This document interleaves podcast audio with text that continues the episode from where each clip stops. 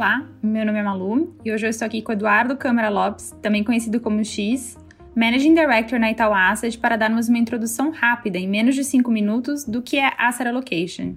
X, vamos lá, explica pra gente, o que é Asset Allocation?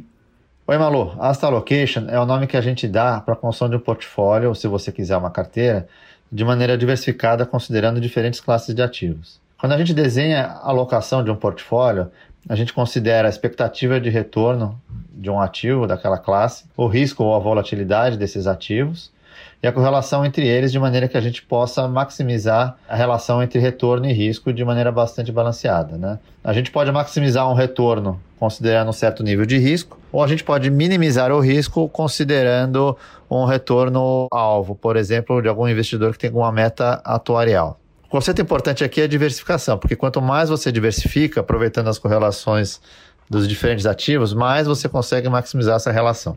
Entendi, X. E por que o investidor tem que ter esse conceito no radar na hora de investir?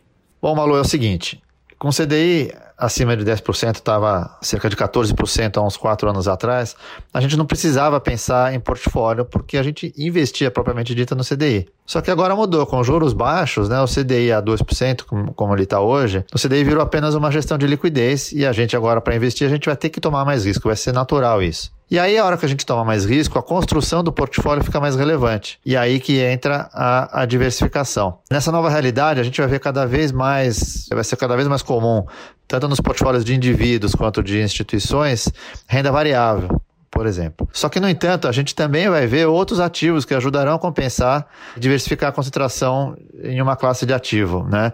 Então, assim, a gente vai ver mais ação, mas a gente também vai ver mais fundo multimercado, mais fundo ou crédito de high yield, por exemplo, né?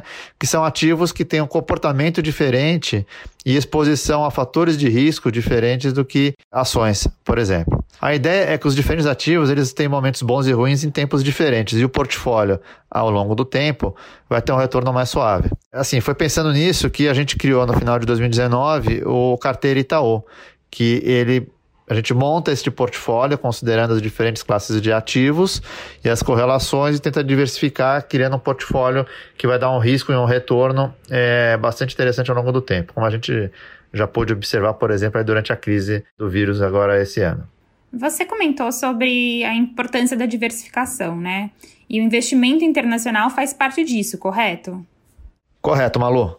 Quando a gente pensa em diversificação, a gente procura olhar todas as classes de ativos e procura construir portfólios com ativos que têm correlações baixas e, se possível, até negativas, né? E aí o investimento internacional, por causa do componente do dólar, apresenta uma correlação baixa e muitas vezes negativas, né? O que ajuda muito na otimização do retorno ajustado ao risco. O que a gente observa é que, tipicamente, em momentos de aversão a risco, as bolsas caem e o dólar é, ele sobe contra o real e o contrário é verdadeiro. Quando a gente tem um apetite tem uma euforia, por exemplo, um apetite a risco grande, a bolsa sobe e o dólar cai contra o real. Então, eles apresentam um comportamento que na composição é, se torna bastante interessante. Né? Não é à toa que o investimento internacional é uma parte importante do carteira Itaú, que a gente desenhou aqui na Itaú Asset. Né? E assim, é exatamente por isso que a gente desenvolveu uma versão internacional do carteira Itaú, que é o carteira Itaú Internacional, que nada mais é do que a alocação internacional do carteira Itaú. Esse é um produto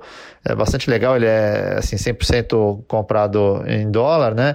E a gente recomenda ele para investidores que já estejam confortáveis com o portfólio que eles têm no Brasil, o portfólio doméstico, e querem diversificar apenas a parte internacional. Obrigada, X. Quer saber mais sobre Asset Allocation e nossos fundos de alocação? Confira em nosso site, talasset.com.br. Até a próxima!